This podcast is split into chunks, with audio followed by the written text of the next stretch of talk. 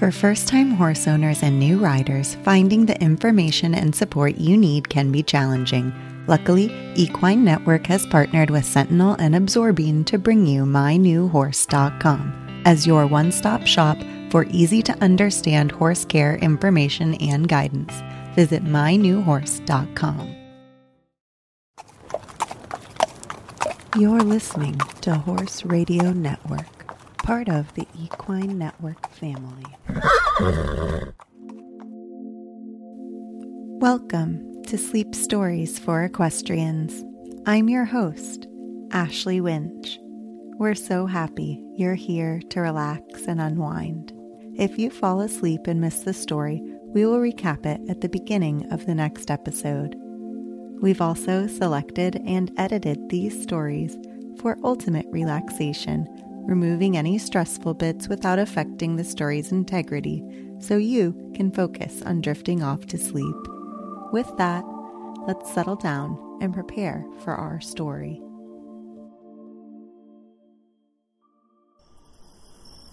The gates are closed, the horses sleep, the day's work done, the chores complete.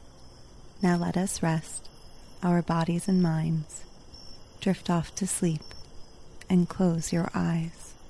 It's time for us to turn down for the night. Now let's breathe in, breathe out,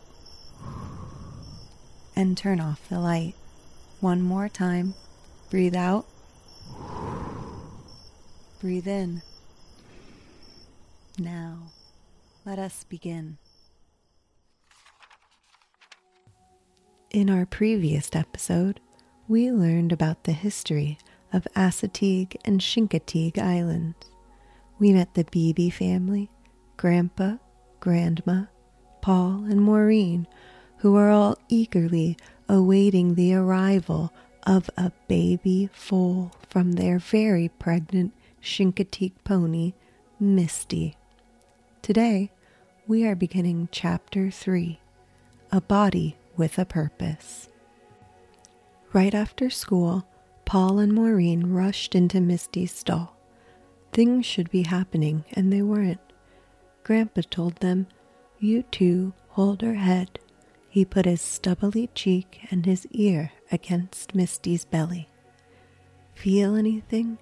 Hear anything? Paul whispered. Not just now.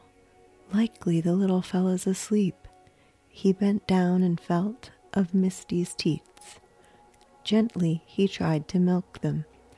Some mares are ticklish, he explained, and they kick at their colt when it tries to nurse. I aim to get her used to the idea. Are you getting any milk? Maureen asked. Grandpa shook his head. Reckon Misty ain't quite ready to have her young'un, but no use to worry. Now then, I'd like for you two to do me a favor. What is it, Grandpa? I want you to climb aboard Watch Eyes and Billy Blaze Blaze, 'cause today, noon, appeared to me Billy was going gimpy. You children try him out and see which leg is causing him trouble. Paul and Maureen were glad of something to do. The way Grandpa talked made them feel like expert horsemen. Quickly, they bridled the ponies, swung up bareback, and took off. Paul stayed a few lengths behind on watch eyes, calling commands to Maureen on Billy Blaze. Walk him, ears swinging, head nodding. Billy stepped out big, bold, almost bouncing. Trot him.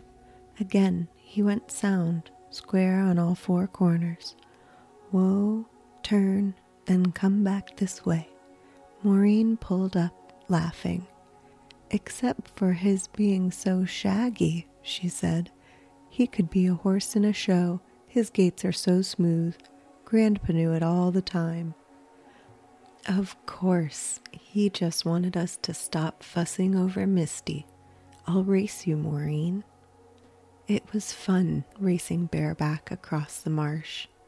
The rising wind excited the horses, made them go faster, as if they wanted to be a part of it. and it was fun to round up the mares and drive them down the spit of land, stopping just short of the sea. It was even fun arguing.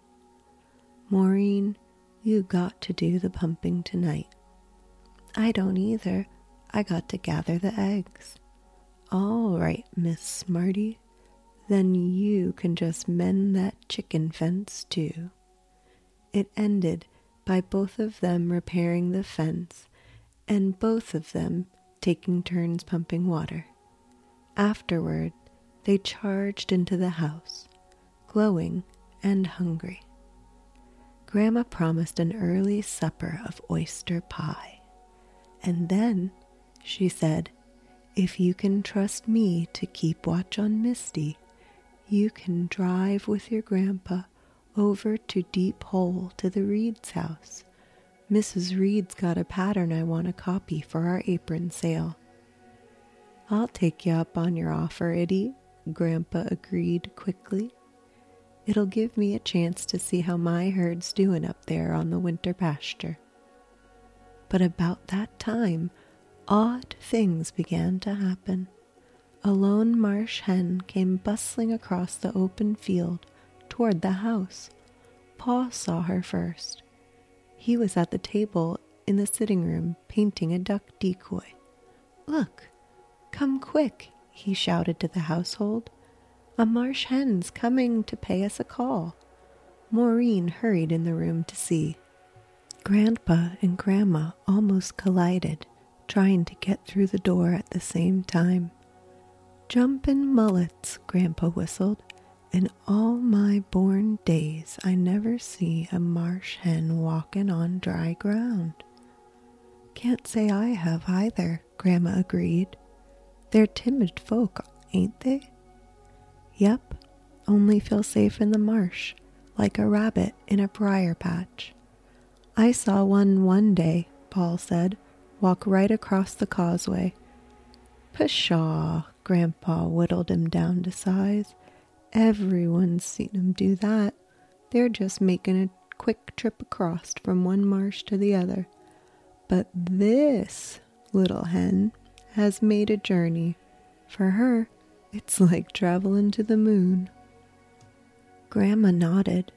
To my notion, she's a body with a purpose. She's trying to find a hidey hole. Wonder what's frightened her. They all watched as the hen made her way to the high ground near the smokehouse and settled down on the doorstep as though she'd found a safe harbor. Everyone went back to work except Grandpa. He crossed the room to the window that faced the channel. Great guns! he exclaimed. Look at how our lone pine tree is bent. Why, the wind switched clean across from southwest to northeast and just look at the sky. It's as black as the inside of a cow. Suddenly, he sucked in his breath. The tide, he gasped. It's almost up to our field. Why, it's only natural, Grandma called from the kitchen. We're in the time of a new moon, and a new moon always means a fuller tide. But Grandpa wasn't listening. He began pacing from one room to the other. Any storm warnings on the radio today, Idy? he asked. No, Grandma said thoughtfully, except the Coast Guard gave out a small craft warning this morning, but three out of five days in March they hoist that red flag. Even so, Grandpa said, me and Paul better light out and put the ponies in the hay house for safety. Paul dropped his paintbrush and started for the door. Bring in more wood for the stove, Grandma called after them. Darkness was coming on quickly, and the wind had sharpened, bringing with it a fine whipping rain. The old man and the boy whistled the ponies in from the marsh.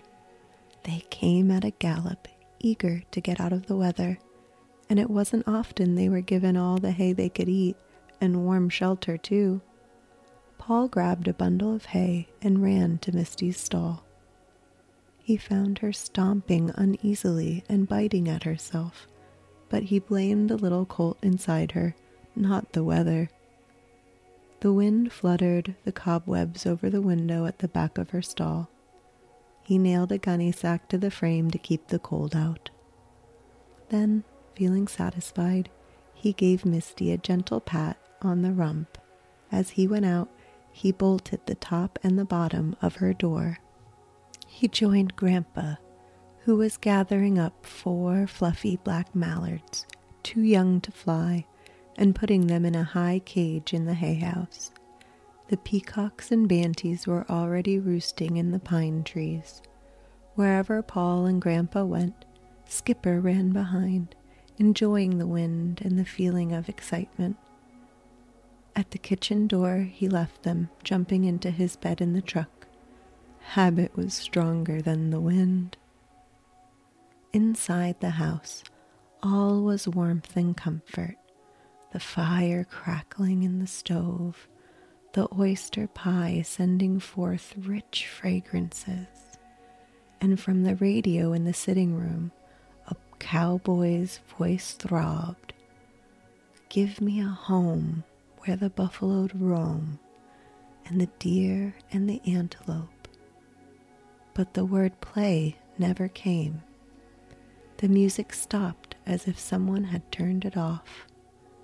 At the same instant, the kitchen went black as a foxhole.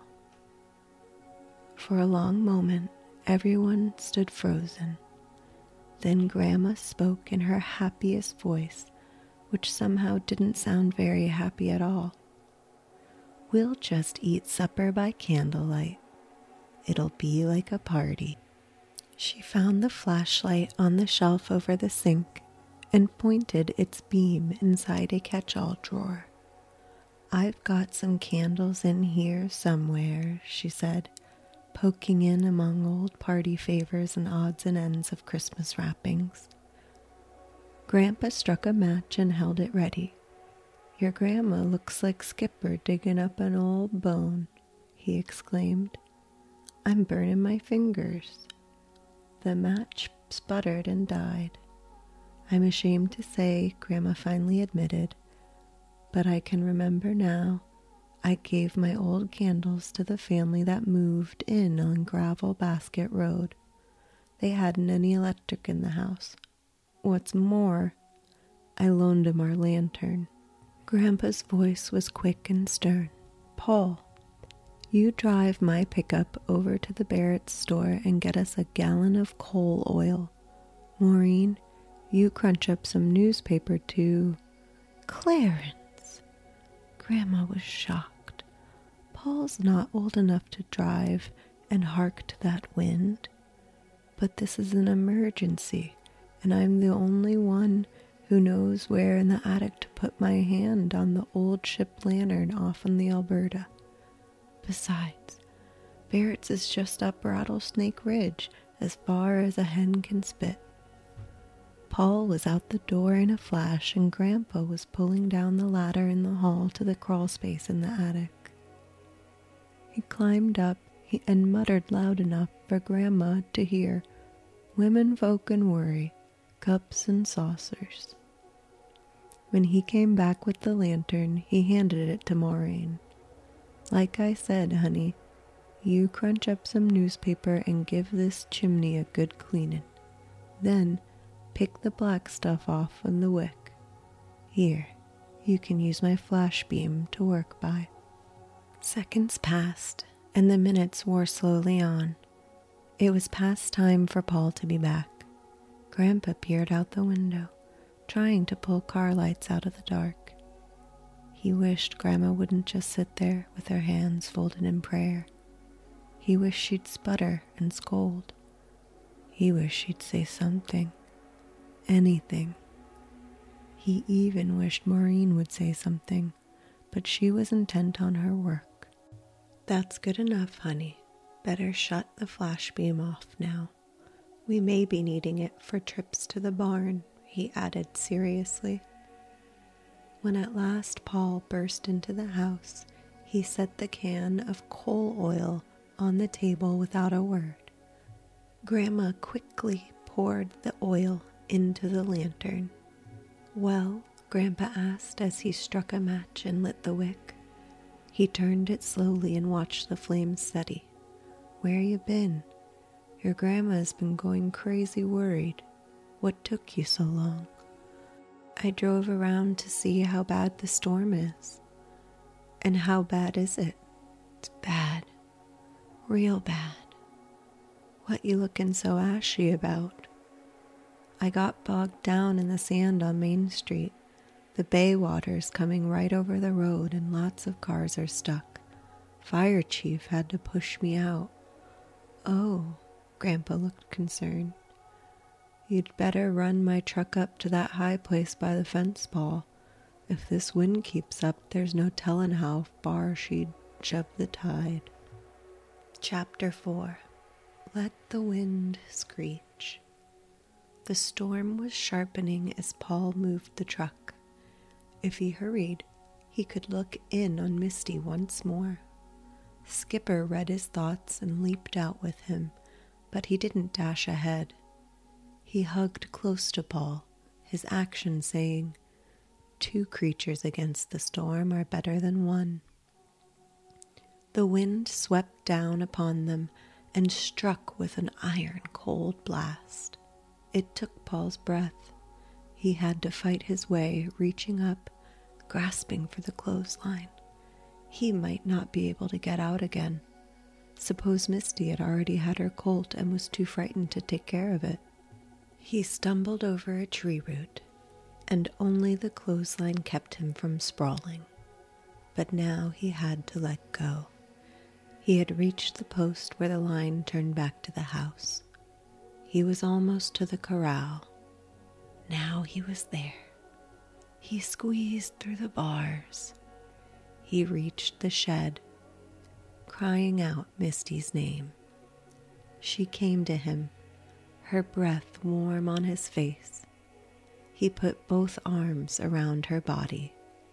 The colt was still safe inside her. A wave of love and relief washed over him as he leaned against her, enjoying the warmth of her body. He stood there, wondering what she would say to him if she could, wondering whether she was thinking at all or just feeling content rubbing up against a fellow creature for comfort. Skipper nosed in between them, nudging first one and then the other, wanting to be a part of the kinship. You can stay in here tonight, fella, Paul said. You'll keep each other warm. Reluctantly, he left them and headed towards the house. The wind and the rain were at his back now, pushing him along as if he were in the way. The kitchen felt cozy and warm by contrast, and the acrid smell of the coal oil seemed pleasant. The light, though feeble, didn't hide the worry on Grandma and Grandpa's faces, but Maureen was humming and happy, her head bent over small squares of paper. Wait a minute was perched on her shoulder, purring noisily. Paul picked up the cat, warming his fingers in her fur. What are you doing, Maureen? he asked. She folded one of the squares and held it up in triumph. Isn't it exciting, Paul? What's it supposed to be? Why, a birth announcement, of course. Gee willikers, horsemen don't send out announcements. I know that, but Misty's different. Everybody's heard about how she came from the wild ones on Assateague and chose to live with us instead of her own kin. Paul held the folder close to the light. He studied it curiously and in surprise. On the top of the sheet were three sketches of horses' heads. The one on the left was unmistakably Misty, and the one on the right could have been any horse creature except it was carefully labeled Wings. Between the two, in a small oval, there was a whiskery colt's face, and underneath it a dash where a name would be printed in later. Right purty, huh, Paul? Grandpa asked. Look inside, Grandma urged. Paul opened it and read aloud Little No Name out of Misty by Wings. Misty out of the Phantom by the Pied Piper, Wings out of a Wild Mare by a Wild Stallion. He pulled at his forelock, thinking and studying the pedigree. One thing's wrong, he said with authority. Maureen's lips quivered. Oh, Paul, I can't help it if I can't draw as good as you. It's not that, Maureen. The pictures are nice, better than I could do, he admitted honestly. But in pedigrees, the stallion's name and his family always come first. But, Paul, remember how Misty's mother outsmarted the roundup men every pony penning until she birthed Misty? The Pied Piper was penned up every year, and if it hadn't been for Misty, likely the Phantom never, ever would have been captured. Remember? Course I remember. I brought her in, didn't I? He stopped and thought a moment. But I reckon you're right, Maureen. This pedigree is different. Misty and the Phantom should come first. These children got a real horse sense city, Grandpa bragged. I'm so dang proud of 'em. I could go across my chest sticking out like a penguin. He strutted across the room, trying to stamp out his worry. Suddenly, the lights flashed on and a voice blared over the radio. Is in a grip of a blizzard in the middle of winter. Twelve inches of snow have fallen in central Virginia and more to come. At Atlantic City, battering seas have undercut the boardwalk. The voice cut off, and the house once again went dark, except for the flame in the lantern and a rim of yellow around the stove lids. Supper's ready, Grandma sang out in forced cheerfulness. Guess we can all find our mouths in the dark. These oysters, she said as she ladled the gravy over each plate, are real plump, and the batter bread is light as a, as a, as a moth. Paul prompted. Maybe not that light, Grandma replied. They all sat down in silence, listening to the sound of the wind spiraling around the house. Suddenly, Grandpa pushed his chair back. I can't eat a thing, Idy, but you all eat. I just now thought about something. About what, Clarence? About Mr. Terry. Grandma put down her fork. That's the man who moved here to Chincoteague last fall, isn't it? As Grandpa nodded his head, Paul broke in. He's the man who has to live in a kind of electric cradle. That's the one. His bed has to rock, Idy, or he passes. And now, with the electric off, he might be gasping for air like a fish out of water. Me and Paul could go over and pump that bed by hand. He hurried into the sitting room. Lucy, he told the operator. Please get me Miss Terry. That you, Miss Terry? Grandpa's voice boomed above the wind and storm. There was a pause. You don't know me, but this here's Clarence Beebe over Pony Ranch, and I was just wondering how you'd like four mighty strong arms to pump your husband's bed by hand. There was a long pause. You don't say. Well, isn't that just fine? but I'll call you if I need help, okay? Grandpa strode back to the table, sat down, and stuffed his napkin under his chin. What did Miss Terry say? asked Grandma, setting his plate in front of him. Grandpa ate with gusto. He slurped one oyster, then another before he could talk.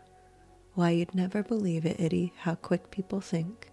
First, Charlie Saunders who's in charge of the whole public service.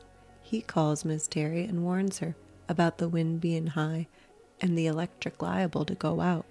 So she calls Henry Leonard down the hardware store, and almost afore she hung up, there was a boy knocking at her door with a generator and some gasoline to run it.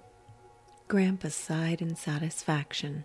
So let the wind screech, he said, and let the rain slap down and let the tide rip.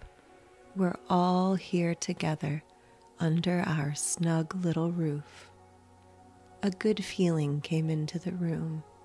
The lantern flame seemed suddenly to shine brighter, and the homely kitchen with its red checkered cloth became a thing of beauty.